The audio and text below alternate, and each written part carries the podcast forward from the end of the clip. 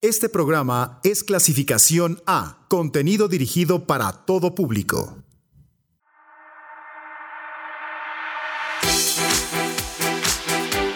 Esquema emprendedor. Esquema emprendedor.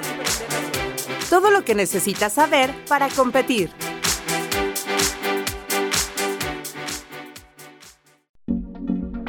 ¿Qué tal amigos? ¿Cómo están? Bienvenidos a una misión más de Esquema Emprendedor a través de Uniradio 99.7 de su FM, estación de radio de la Universidad Autónoma del Estado de México. Es miércoles y me da mucho gusto saludarlos. Yo soy Ricardo Telles. Y bueno, pues en esta ocasión estaremos eh, platicando acerca de una empresa, acerca de un proyecto muy interesante que seguro les va a encantar. Y bueno, pues eh, saludo esta mañana con mucho agrado a Alfonso Montoya. Alfonso, bienvenido. Nos vienes a presentar tu proyecto, a presentar tu empresa Plants. ¿Cómo te va? ¿Qué tal, Ricardo? Buenas tardes. Este, pues es un gusto estar aquí contigo y este pues en lo que cabe, pues la empresa Plants tiene ya este algunos años desde el 2012 que iniciamos. Ajá. Y esto, este, pues es un proyecto a partir de, un posgrado que se hizo en Estados Unidos. Y de ahí nace la idea de, innovar o de, emprender algo propio. Tú realizaste este posgrado en los Estados Unidos y eh, tienes entonces apenas desde el 2012 funcionando. Sí, 2012 nace el este, World Plans como una marca como tal. Ok y se empieza a trabajar con lo que es viverismo, creo que es producción de ornamentales. Sí. Este, algo de paisajismo y jardinería, que son los tres conceptos que manejamos principalmente. Ok, del cual vamos a estar platicando a lo largo de esta emisión. Y bueno, pues eh, tú eres ingeniero agrónomo, egresado de la Universidad Autónoma del Estado de México. Nos platicabas antes de dar inicio a esta entrevista. ¿Y dónde se encuentra? ¿Dónde se encuentra eh, Plants? Cuéntanos. Este World Plans está aquí en el municipio de Lerma, está en la carretera Mamululco a Tarasquillo.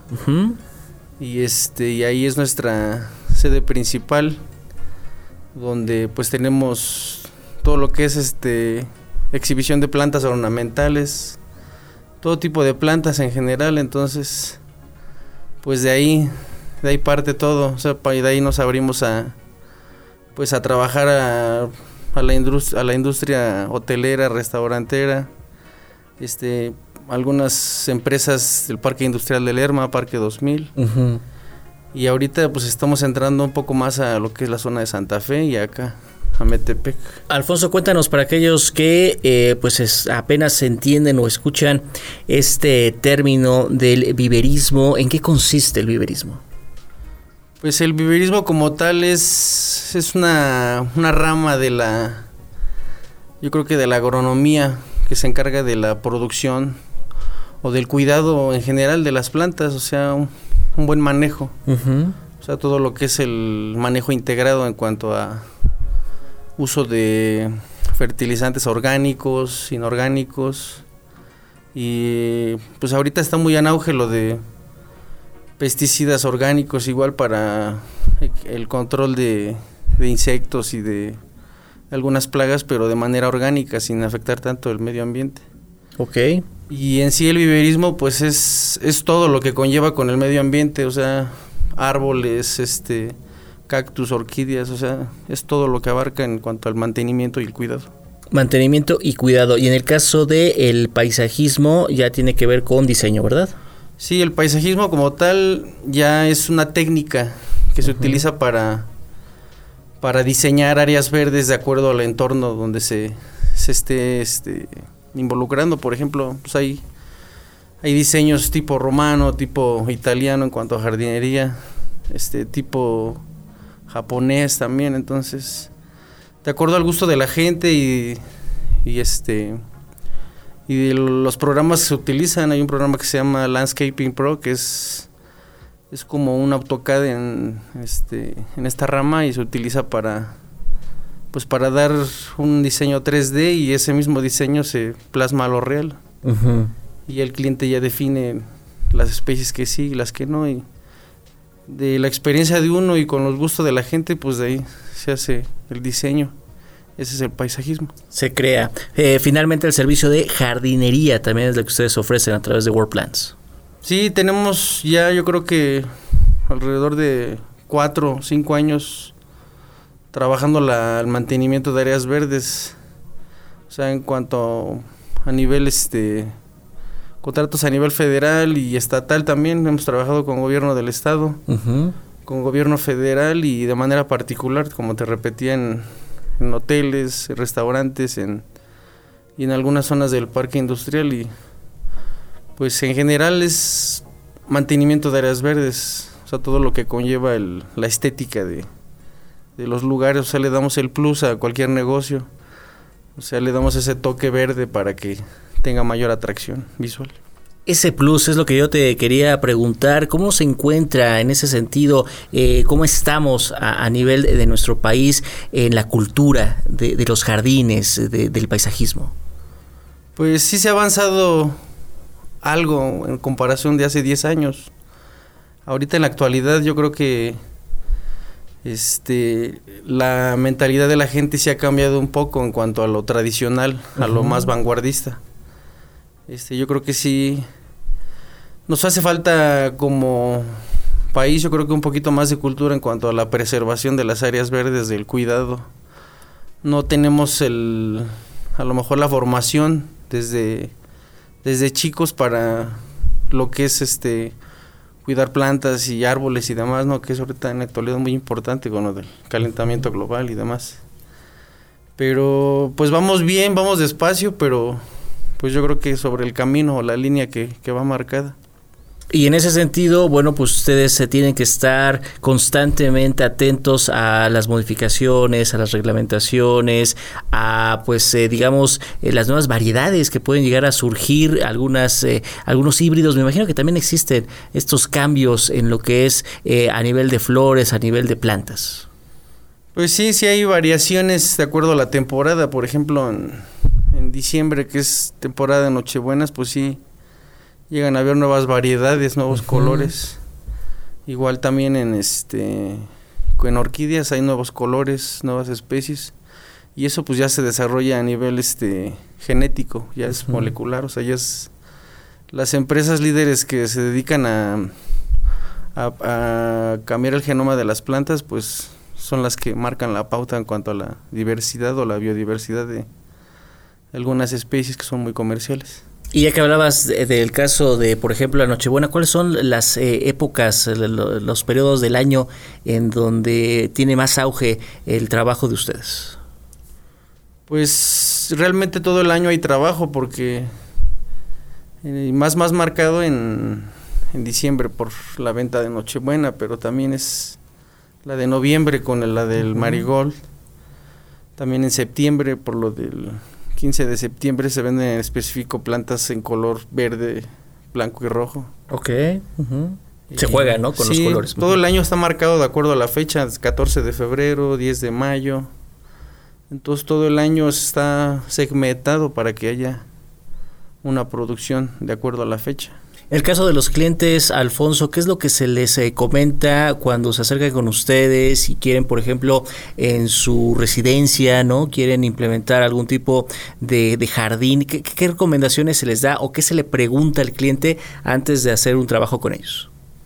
Pues antes de hacer una cotización o de algún proyecto en particular, pues tenemos que hacer una, una visita de para checar las condiciones del lugar. Y hay ocasiones de que pues el cliente no tiene ni la más mínima idea de lo que representa, entonces se le va asesorando desde cero todo lo que conlleva un área verde, o sea, uh -huh. y de acuerdo al, al tipo de esquema que él quiera, o sea, porque en esta zona, simplemente en el Valle de Toluca, pues no es lo mismo que una zona Cuernavaca, hay plantas que aguantan este tipo de clima y, y hay plantas que no, entonces al cliente se le asesora de esa forma de que se le va diciendo qué especies sí, qué especies no, para que no haga un gasto doble. O sea, toda esa información técnica se le va dando desde un principio y el asesoramiento para que para lograr un buen resultado al final. Que tiene que ver con el clima de la, del lugar, de la zona,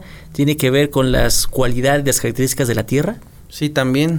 Sí, principalmente aquí por la altura a la que estamos. Hay especies que no, no se adaptan por la temporada de frío. Ahorita en esta temporada de lluvia, el exceso de lluvia igual se pudren.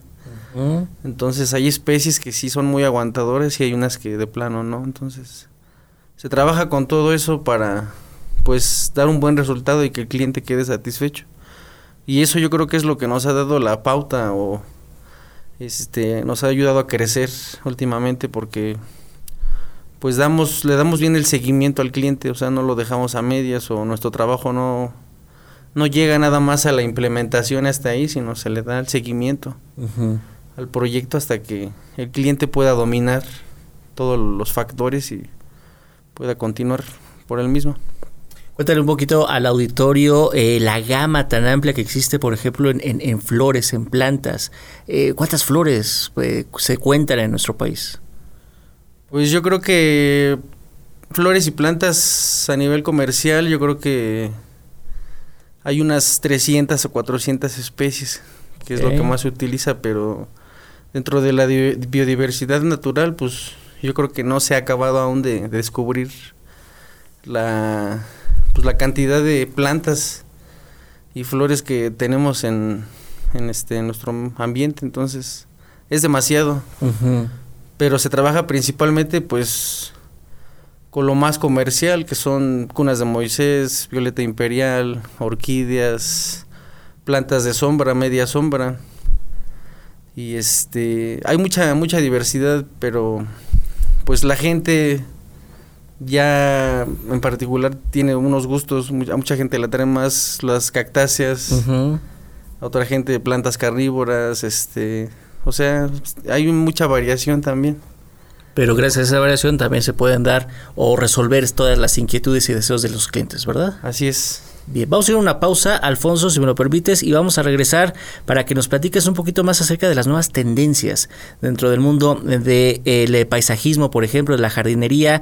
Eh, hemos observado ya de repente tendencia, gustos, modas por eh, algunos jardines, se llaman verticales. Para que nos cuentes un poquito más acerca de lo que hay detrás de estas nuevas tendencias, ¿te parece? Sí, muy bien. Regresamos. thank you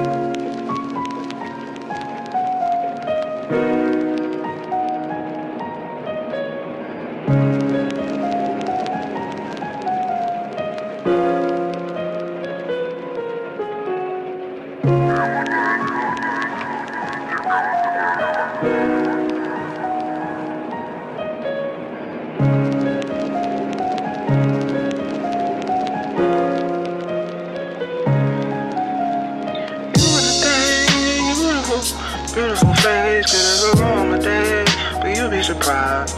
How much I cry if you in the days, if you in the time.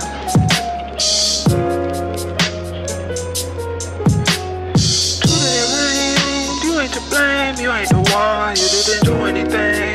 You had an umbrella to hide, I think you did the right thing. You ran inside.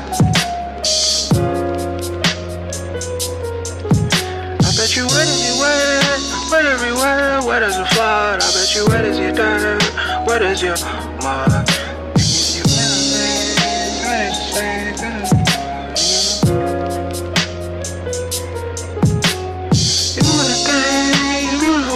Beautiful face, could ever ruin my day, but you'd be surprised. I must a cried.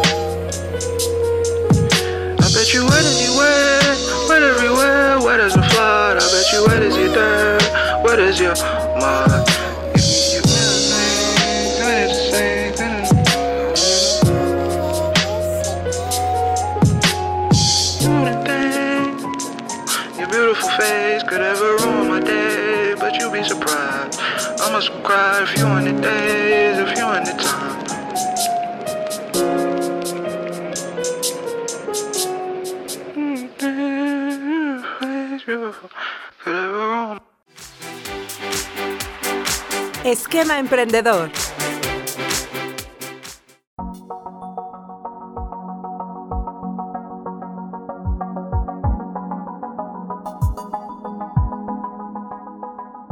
Amigos de Esquema Emprendedor, eh, nos acompaña esta mañana Alfonso Montoya de World Plants con este proyecto, con esta empresa que él tiene en Lerma y que bueno, pues nos platicabas, Alfonso, de la gran variedad de plantas, de árboles, de flores que se tienen para poder eh, resolver las inquietudes y los deseos de los clientes. Y dejamos por ahí en, en el bloque anterior, pues la idea de estas nuevas tendencias, esas tendencias que están de moda, de repente también depende mucho de los espacios pero una de ellas es precisamente los jardines eh, verticales. ¿De qué, ¿De qué va estos, estos nuevos proyectos?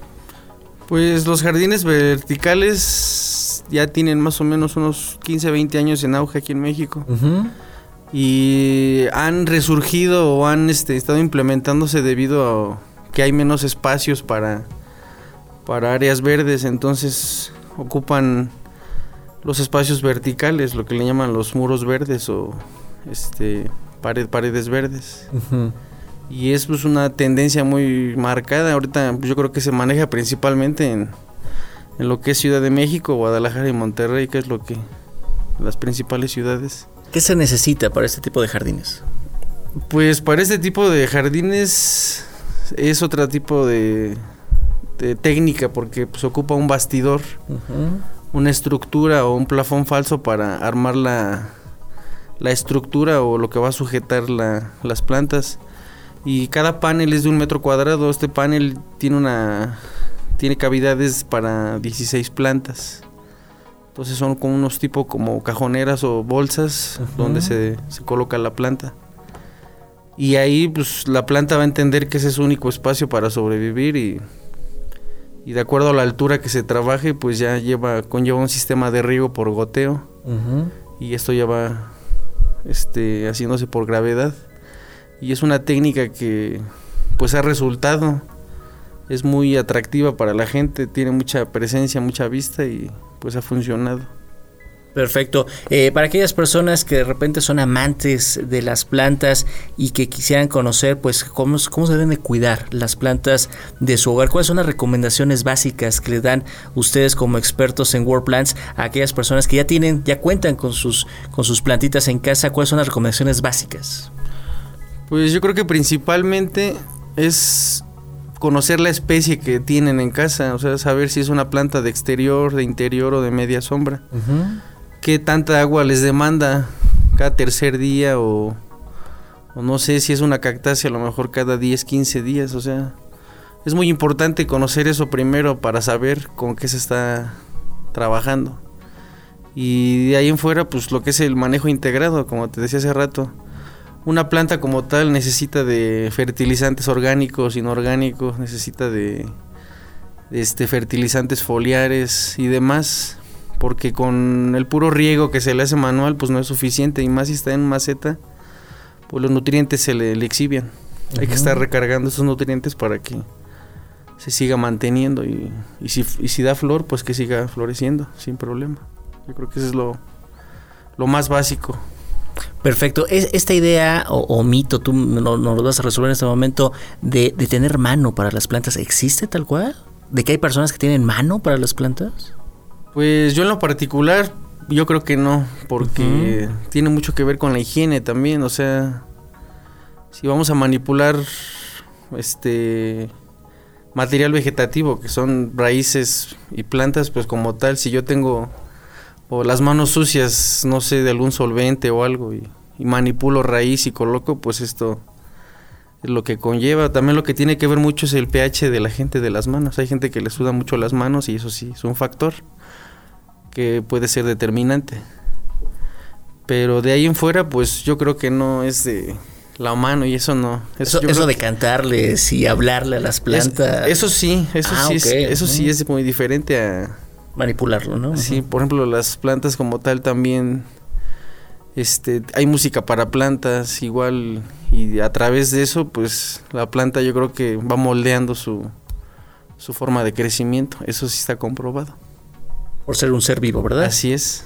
Ok, oye, cuéntanos un poco acerca de esta labor que ustedes realizan en lo que son eh, los jardines eh, a nivel de los proyectos que nos decías en municipios, a nivel federal, estos jardines como el que observamos nosotros aquí enfrente de las instalaciones de Uniradio, eh, son jardines que están en avenidas, ¿no? Son jardines, ¿cómo le llaman este, este tipo de jardín? Son áreas comunes, camellones y demás. Camellones, áreas comunes. Eh, ¿Qué características tienen o, cómo se trabaja esta clase de proyectos? Pues esa clase de proyectos los hace directamente el municipio. En este caso, pues Metepec es el encargado de, de la habilitación de todas esas zonas que se hace principalmente la limpieza física porque pues no no creo que apliquen algún tipo de tratamiento para que se mantenga libre de plagas y enfermedades. Y en el diseño ustedes también podrían eh, servir como asesores, me imagino.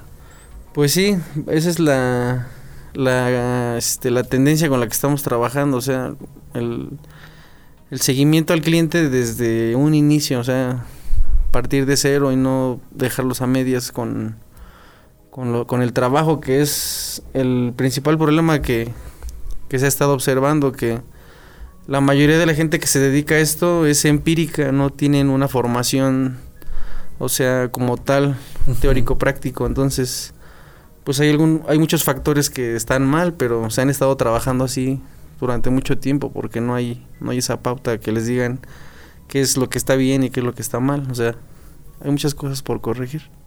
Ok, eh, en el caso, por ejemplo, de los de las campañas de, reforestación, esta clase de de repente de sembrar árboles por sembrar árboles cuando quizá no se tiene el conocimiento de qué tipo de árbol es, qué cuidados merecen. También vemos que hay una tasa de repente de que estos arbolitos no se den, hay, hay una tasa de repente de que no lleguen a sobrevivir si no se tienen los cuidados necesarios. ¿Esta también es una clase de asesoría que ustedes pueden impartir?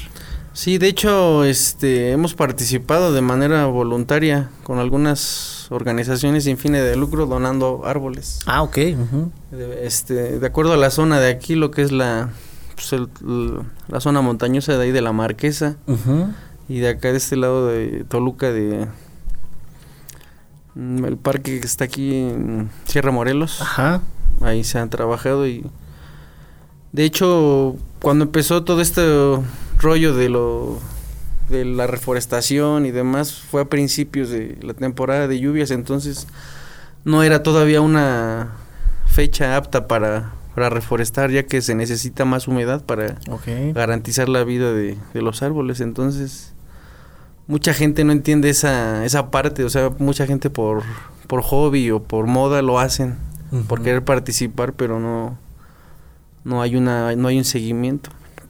De hecho, nosotros este fin de semana vamos a participar con una asociación civil ahí en Lerma para, para donar árboles y igual se les da el, el seguimiento de tiene que existir un plan de trabajo para todo esto porque no únicamente es llegar y trasplantar y ahí nos vemos, sino hay que estar, hay que fertilizar y demás para que después de que se vaya la temporada de lluvias, pues ya tengamos una probabilidad de al menos del 80% de que, de que el árbol sobreviva y no, no, se, no, se, no se quede el, en intento nada más. Cuéntale al auditorio, Alfonso, ¿por qué? ¿Por qué deberíamos de invertir y por qué deberíamos de pensar, tomar en consideración el tener un jardín, el, el, el hacer uso de, estas, eh, de estos elementos eh, cuando se diseña una casa?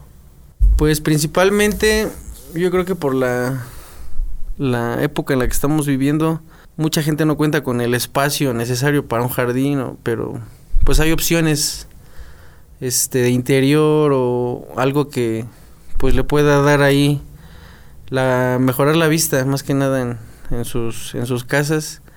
Y la importancia de tener yo creo que un área verde pues es contribuir yo creo que con el medio ambiente a pues con todo lo de la mancha urbana, este el uso irracional yo creo que de, pesticidas y todo eso, pues sí nos lo, logramos contrarrestar, yo creo que aportamos cada uno con este con al menos un, plantar un árbol una vez al año, si aportamos eso yo creo que es fundamental para que haya un equilibrio porque yo creo que ya las nuevas generaciones ya no les interesa tanto este este tipo de temas, ya casi todo es pura tecnología. Y estamos dejando a un lado todos esos temas principales, ¿no? Que yo creo que son vital para para este las futuras generaciones. Yo creo que es eso. Y, no importa eh, las dimensiones eh, que se tenga de tu domicilio o en este caso tu lugar de trabajo, siempre hay opciones para tener plantas a, tu alrededor.